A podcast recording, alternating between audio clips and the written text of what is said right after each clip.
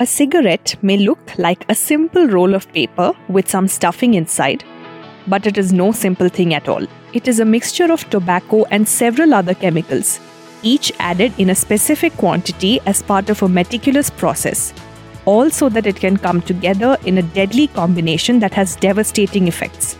The way forward around the problem of tobacco consumption is much like this deceptively simple upon first glance, but deeply layered and full of difficulties in reality.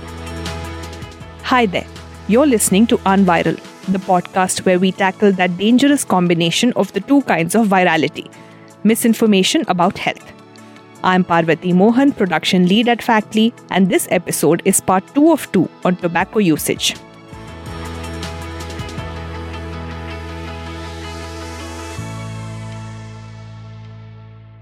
In the first part, we spoke about the several negative impacts tobacco has and about the myths around its usage peddled by the tobacco industry and users around the globe. Let us now zoom in and look at two facts. One, tobacco is an extremely harmful substance. Two, there is widespread consumption of this harmful substance in India. Keeping these facts in mind, one may be tempted to say that the health ministry should ban tobacco sale and consumption. Dr. Sonu Goel is professor in the Department of Community Medicine and School of Public Health at the Postgraduate Institute of Medical Education and Research, Chandigarh, and has over 18 years of experience in the field of public health. He tells us why a blanket ban on tobacco is much easier said than done in India. So tobacco industry are the organization or the people who are involved in tobacco production, starting from production to consumption. So entire cycle. These are the biggest challenges to any tobacco control initiative which is happening in the country because they try to delay the law, the effective implementation of the law. They try to dilute the law by meeting with the opinion leaders and putting their uh, front that tobacco smoking is the right of a person. So whenever whenever people used to ask us why not government ban tobacco, the problem is the banning of tobacco is not in hands of the health ministry. There are 13 ministries which are involved in tobacco control, right from agriculture ministry to taxation to customs to education to excise and taxation. So finance ministry. So many ministries are involved into it. So we need to take everybody into account, and everybody, some of the ministries are uh, like gaining taxes. So we need to advocate for every ministries that uh, tobacco control is a is must. So that is why it is the biggest challenge that uh, health department is a very minuscule part of tobacco control.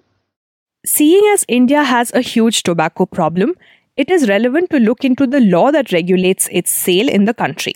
Joining me now to talk about this is Nandita Kalidas, the Factly Meta, formerly Facebook, Health Fellow. What is the law around tobacco sale and consumption in India, and what are the issues it fails to address, Nandita? See, uh, first off, let's understand why the legal aspect is even important here. So, the legislation is recognized as the critical driver for meaningful progress in tobacco control. By that, I mean to say that these laws aim to regulate the manufacture, distribution, and marketing of the tobacco products as such. The Tobacco Control Law, the COTPA that I have discussed in earlier, and the National Tobacco Control Program, the NTCP, are the key tobacco control measures in India. But they are not fully compliant to the WHO, FCTC, and the MPOWER model that we had earlier discussed. So, in the Indian context, COTPA Act has the most legal bearing given that this act places restrictions on smoking, sale, promotion, or advertising, packaging of tobacco products, among other things. However, there are certain loopholes in the way the act has been implemented.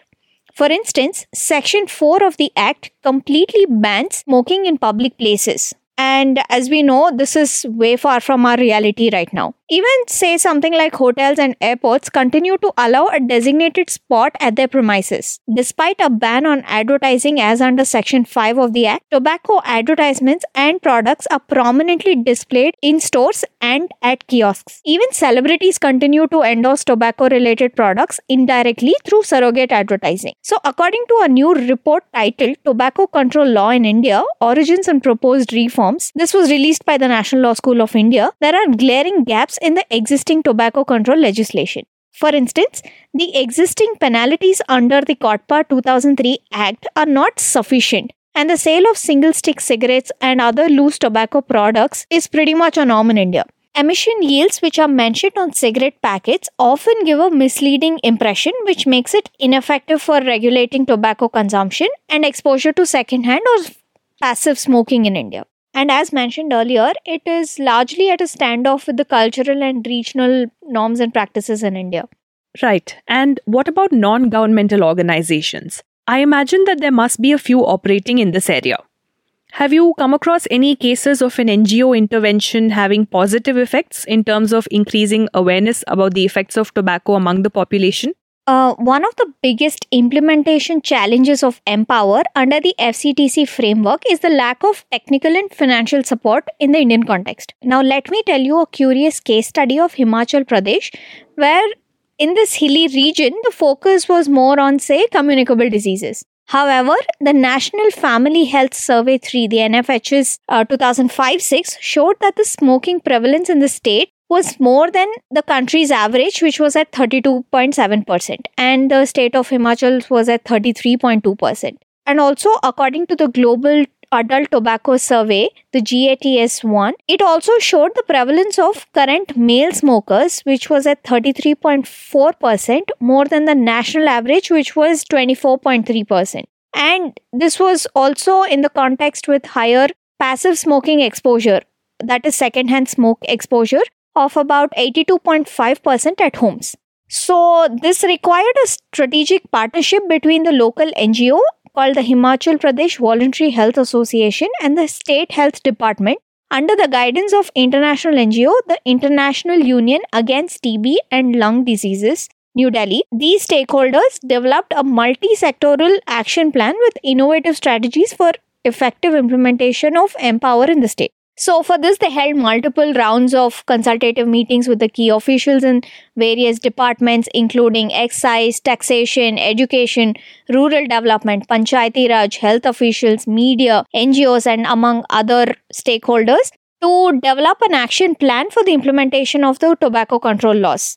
Uh, and all this to implement the MPOWER package uh, in the best possible way. For this, they ended up conducting workshops at the state capital for you know to sensitize the government administration at the first level and then how uh, what kind of messaging has to be prevailing and uh, how the media should be covering. So they have pretty much covered all aspects of the anti tobacco control uh, campaign.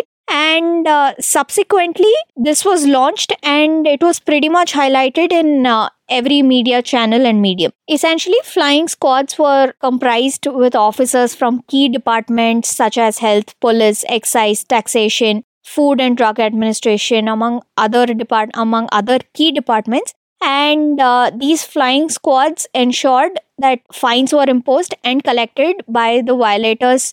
Periodic searches were happening in different places and seizure of tobacco products were happening across the state uh, one of the things that stood out in this campaign is that they utilized this collected fines in turn to create IEC, that is the information, education, and communication material uh, they conducted sensitization programs. They invested th- these uh, fines from the violators in capacity building, transport of the flying squads, and uh, essentially to empower all the anti tobacco activities and for the success of the anti tobacco campaign as such. And also, no smoke signages were displayed in all public areas, and more than 5,000 persons were fined for violating tobacco control laws in the city during the campaign.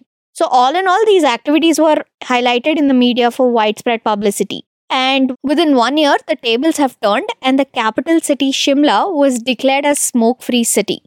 Well, that is an interesting case study. So, along the same lines, if we are to look beyond the government's efforts alone at restricting tobacco usage and turn instead towards what we can all do as members of civil society, what would we need to keep in mind? Dr. Goel outlines a few important pointers. It's a uh, addiction and even even graver addiction than heroin, which uh, I think um, uh, people think that it is the uh, biggest addiction. But tobacco use is one of the biggest addiction, and uh, the statistic shows that if you don't do anything, then five percent people out of hundred, five people leave smoking. But if you do counseling, so it is around 15 to 20 percent. And if we further do like pharmacotherapy, like if you give uh, uh besides counseling, if you give them drugs uh, like uh, bupropion and all those drugs which are being used, Nicotinell and all those things, they don't go beyond 25 to 30 percent. So that means, despite best of the counseling, we may not be we not, may not be achieving the target of 100 percent uh, quitting among people who are using the tobacco. So that means that the stopping initiation is more important than cessation. And again, that means that uh, we need to focus more on the school children, the youth, uh, so that they don't initiate smoke till they attain 24, 25 years of age. That is number one. Second is uh, we can't leave people who are actually smoker or tobacco user. So then we need to have some cessation techniques. I think uh, we keep on counseling. We we don't lose hope because this is the toughest thing which we do. And normally, I'll just quote my example. Whenever I go for any uh, tour or anything, official tour or personal tour, uh, or whenever I see a person who is in constant touch with me and he or she is a smoker, I normally keep uh, some images in my phone. And I always ask a question to him or her that how much money you spend on the cigarettes, especially the person who is a driver or who accompanies. Then he or she calculates, or if he is not able to calculate, I calculate it for him. Then it normally it comes out to be almost like 50 to 60 percent of the salary which he or she is actually uh, earning. Then I tell her or him that uh, now you are smoking and uh, you are damaging your lungs, your kidney, and I showed some images which is there in my phone. And then who will take care of your family after you, you die? Because these people normally die. 50% of all tobacco users die. So I always say these sort of thing over a period of time so I have seen those results. I have seen the results that people have quit smoking and I keep on following those numbers. I usually save in my phone and I keep on following these people that have you still, are you in the quit phase? So it's not that difficult, but not that easy. The only thing is one need to be committed. One need to be committed. You just need to find out that point where you need to strike, whether it is the family, whether it's own health, whether it is uh, like physical features. So, all these things, we need to strike the chord. Messaging matters. One of the main things that helped India win the battle against polio was a strong media campaign. Even vis a vis tobacco, smoking cigarettes came to be associated with status and a kind of coolness because of advertisements and movie characters who were shown blowing smoke rings in the air nonchalantly. Clearly, then, the campaign against tobacco consumption also needs to be carried out with equal, if not more, gusto. Dr. Goel shares his inputs on this as someone who has spent a long time working against tobacco usage. Uh, the first thing about the graphic images on the cigarette packs, and I think uh, I must compliment here the government of India because uh, initially the, only the 20% of the package, like if you have a package of cigarette, only 20% of the package is being covered by that graphic warning. And the graphic warning was not that strict. But now 85% of both the sides, we have the graphic warning. So that means whenever a person uh, opens the pack, repeatedly sees that warning. And the various technical literature has shown that it has caused a reduction in tobacco use when they keep on repeatedly seeing this multiple times. This is number one. So this is one of the biggest uh, IEC or education for a tobacco user. And similarly, I think uh, we have multiple studies which have shown that showing those ads in theaters and showing that uh, small lines in theater is quite effective. But yes, in this today IT world, we need to innovate uh, different techniques which reaches to the youth because it is said that we have the mean age of the smoking as per the latest global adult tobacco survey as 19 years. That means on an average, a person starts smoking in 19 years. Initially, it was 18 years, five years back. So if you keep on increasing that age of initiation, this means people will not start smoking by that particular age. And we have seen that if you stop person from smoking cigarette or tobacco use at by 24 years, then there is only 5 to 10 percent chance of any individual starting smoking thereafter. So that is the thing which we want to show. That is a purpose of uh, uh, reaching out to youth, to students. The biggest I see is like the Facebook and various uh, other Instagram or various other channels which are commonly being seen by the youth. And I think uh, uh, these are the these are the modern IT methods like uh, which people use, the youth use, and we should innovate our this IC or education communication method uh, through these routes. While we are on the subject of messaging, it is important to talk about surrogate advertising. In India, while it is illegal to advertise a tobacco product directly, it is okay to advertise another product with the same name. For example, while a company cannot advertise a Gutkha brand, it can advertise a tobacco free mouth freshener by the same name. And companies selling tobacco products have been using this loophole to their advantage. Even in the recently concluded T20 World Cup, a major advertiser was a pan masala that was endorsed by two major Hindi film stars. Clearly, these companies are not shy to spend big bucks on their marketing strategy. But have there been any cases filed in the courts about such surrogate advertising, Nandita? If yes, what have the courts said about such ads in their judgments? Yeah, so as per the legal stand, ads of tobacco and liquor products have been banned in India since 1995. However, we continue to see the infamous ads with celebrities endorsing pan masala with catchy music and taglines. Like you rightly pointed out, these pan masala ads are advertised as mouth fresheners, and it is these ads that the celebrities claim to endorse. In 2018, the Delhi government sent a show cause notice to the Hollywood actor Pierce Brosnan over his appearance in the advertisement for a pan masala brand. The notice issued demanded an explanation from him as to why is he endorsing a product that contains areca nut, a cancer-causing agent. The actor then responded that he was cheated by the pan masala company who did not disclose the hazardous nature of the product, but only presented it as a mouth freshening product to him. Incidentally, Brosnan lost his wife of 11 years and his stepdaughter to ovarian cancer. He further went on to say that his agreement with the company was over and he was ready to extend all kinds of support and cooperation to state tobacco cell department against such campaigns. However, the other major Indian stars continue to be associated with pan masala brands. It was only recently that Amitabh Bachchan also pulled out of a pan masala endorsement deal after a huge public outcry. If we are to hypothetically talk about banning the sale and consumption of tobacco products in the country, many are quick to point out that such a move would mean a big blow to government revenue from the taxes on tobacco. But what does the data say? Is there enough evidence to support the claim that government revenue would take a big hit?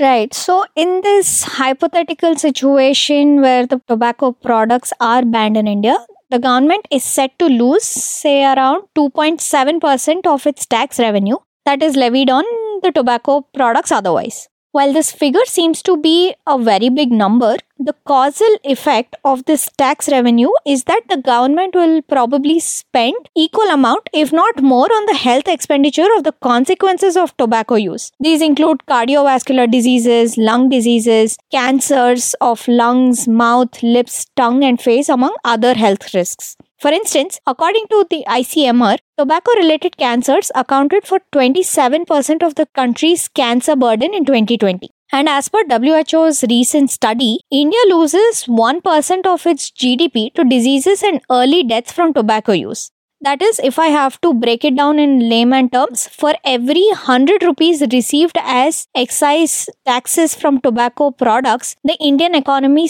loses 816 rupees and this was uh, reflective in the years 2016 and 17. In fact, a report titled Economic Burden of Tobacco Related Diseases in India states that the tobacco related diseases cost government over 1,4500 crores in 2011. According to an RTI reply, this number is yet to be made public. That said, a blanket ban is unlikely to happen given that it is an important exportable commodity that brings revenue in foreign exchange.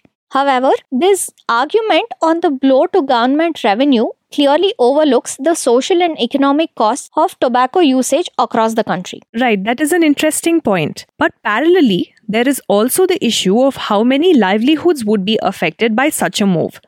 Several farmers, unskilled laborers, and small business owners depend on tobacco cultivation and sales for their income.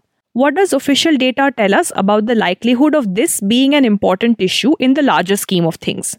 Yeah, so tobacco industry definitely generates a large pool of employment opportunities. According to Tobacco Industry of India's fact sheet, it provides direct and indirect employment to more than 45.7 million people, around 70% of whom are in the agricultural sector. Although tobacco is farmed over, say, 0.24% of the cultivable area in India, Tobacco is a highly remunerative crop and India is the world's second largest producer. However, it cannot be overemphasized that tobacco is a demerit good with negative consequences. The profitability of the crop comes at the cost of health and environmental hazards. Owing to the excessive taxation, illegal cigarette market is booming in India and has significantly affected tobacco farmers. This fall in demand has adversely affected the farmers who have already made huge investments in curing barns, infrastructure, among other things. And droughts also significantly affect the production of this water intensive crop and consequently not receive the remunerable price for the same. This in turn has also led to farmer suicides in parts of Andhra Pradesh and Karnataka. Given the continuous exposure to tobacco, these farmers are prone to something called the green tobacco sickness, which occurs through the exposure of the skin to dissolve the nicotine from the tobacco leaves.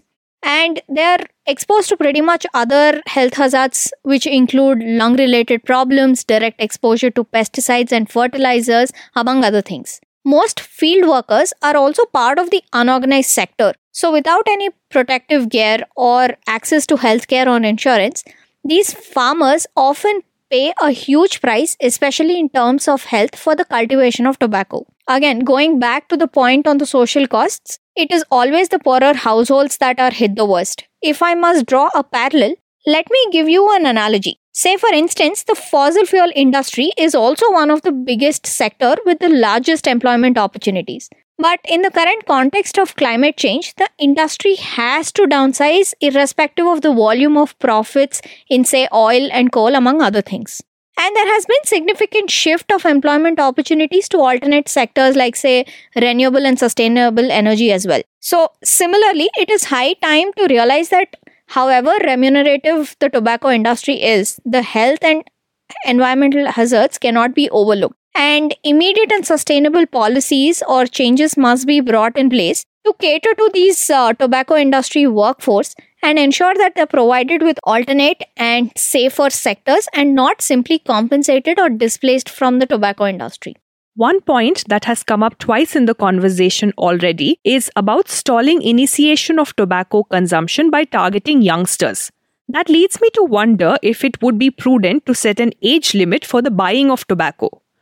Dr. Goel weighs in on this and a related important aspect that of vendor licensing. There are few things which are in the pipeline with the government of India to increase the age limit for selling from 18 years. Currently, any person who is 18 years and above can buy cigarette from tobacco shops. But we are actually propagating that we the age should be increased to 21 years or 25 years, preferably 25 years, but if not 25 years, 21 years. In the line of alcohol, we need to decrease the accessibility. So if uh, a person below 21 years or 25 years is not being allowed to be sold cigarettes, then they are not able to take that cigarette easily. This is number one. Then we are propagating for tobacco vendor licensing. That is another concept, again on the same concept as the alcohol licensing. We have a exclusive alcohol shop, but we don't have specific tobacco shops. At every nook and corner, we have the tobacco vendors. So that again increases the availability. In some of the states, like uh, uh, in uh, West Bengal and in Chhattisgarh, so they have introduced this tobacco vendor licensing and they have allotted the tenders to only few shops And uh, like for example, they have selected an area uh, in which, uh, like in 500 meters or say one kilometer, there is only one shop which should be there, and they should abide by all the guidelines. So tobacco should not be present on every uh, nook and corner. So that is another thing which uh, uh, we are propagating. Besides this age limit, increasing age limit to tobacco vendor licensing, I am not saying that ban is not useful. We should ban, but I was saying that besides ban, we should increase the awareness, keep on increasing the awareness, and that is the most effective and sustainable way. Tobacco does not discriminate between the rich and the poor. Both the gutkha chewer in a remote village and the cigarette smoker in an upscale city skyscraper are at the same risk of developing a fatal cancer.